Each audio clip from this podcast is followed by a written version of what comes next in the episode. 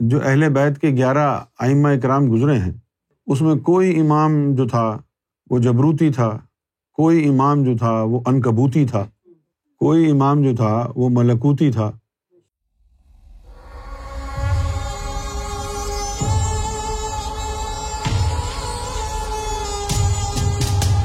تو شروع کے دو چار امام تھے جو جبروتی، ملکوتی اور انکبوتی تھے۔ پھر جب چوتھا امام آیا تو اس کے بعد پھر یہ سب ناسوتی امام ہو گئے۔ جہاں یعنی امام جعفر صادق رضی اللہ تعالیٰ عنہ جو تھے، وہ ناسوتی امام تھے۔ تبھی ان کو ستاروں کا علم تھا اسی جہان کے۔ علم جعفر انہوں نے ایجاد کیا۔ امام نقی، امام موسا کاظم، پھر امام حسن عسکری، یہ سارے ناسوتی امام تھے۔ اس میں ذات کی اجازت ان کو تھی۔ لیکن اب اتنے سارے امام تھے تو اس لیے پھر وہ روحانیت میں گڑبڑ ہونا شروع ہو گئی۔ جب گڑبڑ کیا ہوئی کہ کوئی ایک عورت تھی، وہ ایک اہل بیت کے امام کے پاس گئی، کہنے لگی کہ حضور دعا کریں اللہ سے کہ میرے یہاں اولاد پیدا ہو۔ تو اس نے کہا کہ ٹھیک ہے، تیرے یہاں لڑکی پیدا ہوگی۔ خوش ہو کے گھر چلی گئی، گھر گئی تو اس کو خیال آیا کہ لڑکی کا کیا کروں گی میں؟ لڑکا ہو۔ پھر وہ دوسرے امام کے پاس چلی گئی، وہ بھی اہل بیت کا امام تھا۔ اس کو کہا کہ میرے گھر جو ہے لڑکا پیدا ہو جائے اب دعا کرے تو انہوں نے کہا، چلو اللہ تجھے لڑکا دے۔ وہ جب اولاد پیدا ہوئی تو وہ لڑکا تھا۔ تو وہ پہلے امام جس نے لڑکی کا کہا تھا، بھاگی بھاگی اس کے پاس گئی۔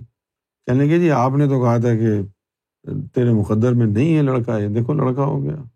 یہ لڑکی کہاں ہے؟ تو اس امام نے کہا، کس نے کہا یہ لڑکا ہے؟ دیکھو غور سے، یہ لڑکی ہے۔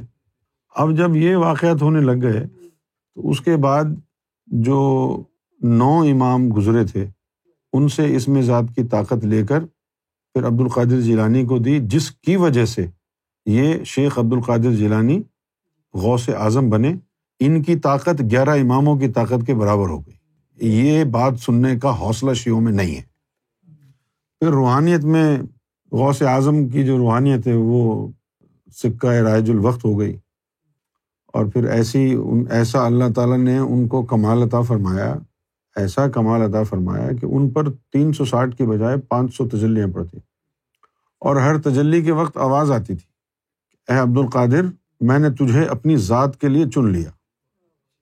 اے عبد القادر میں نے تجھے اپنی ذات کے لیے کوئی بھی پھر اس کے بعد اللہ ان سے بات کہتا تو وہ پانچ سو دفعہ گونجتی تھی۔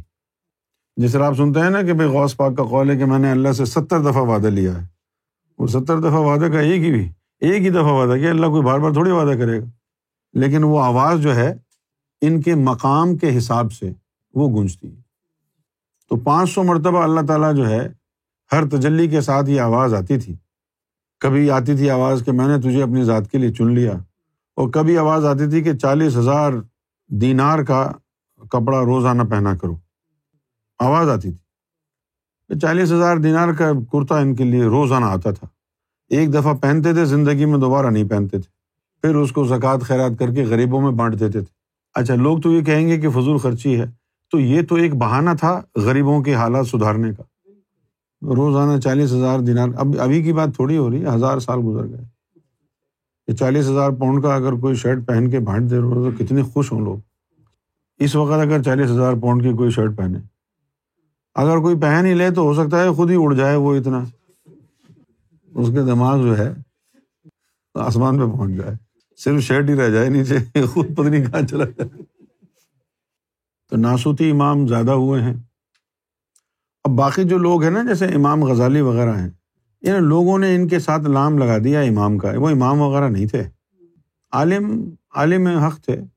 غزالی امام وغیرہ نہیں تھے۔ لوگوں نے لگا دیا۔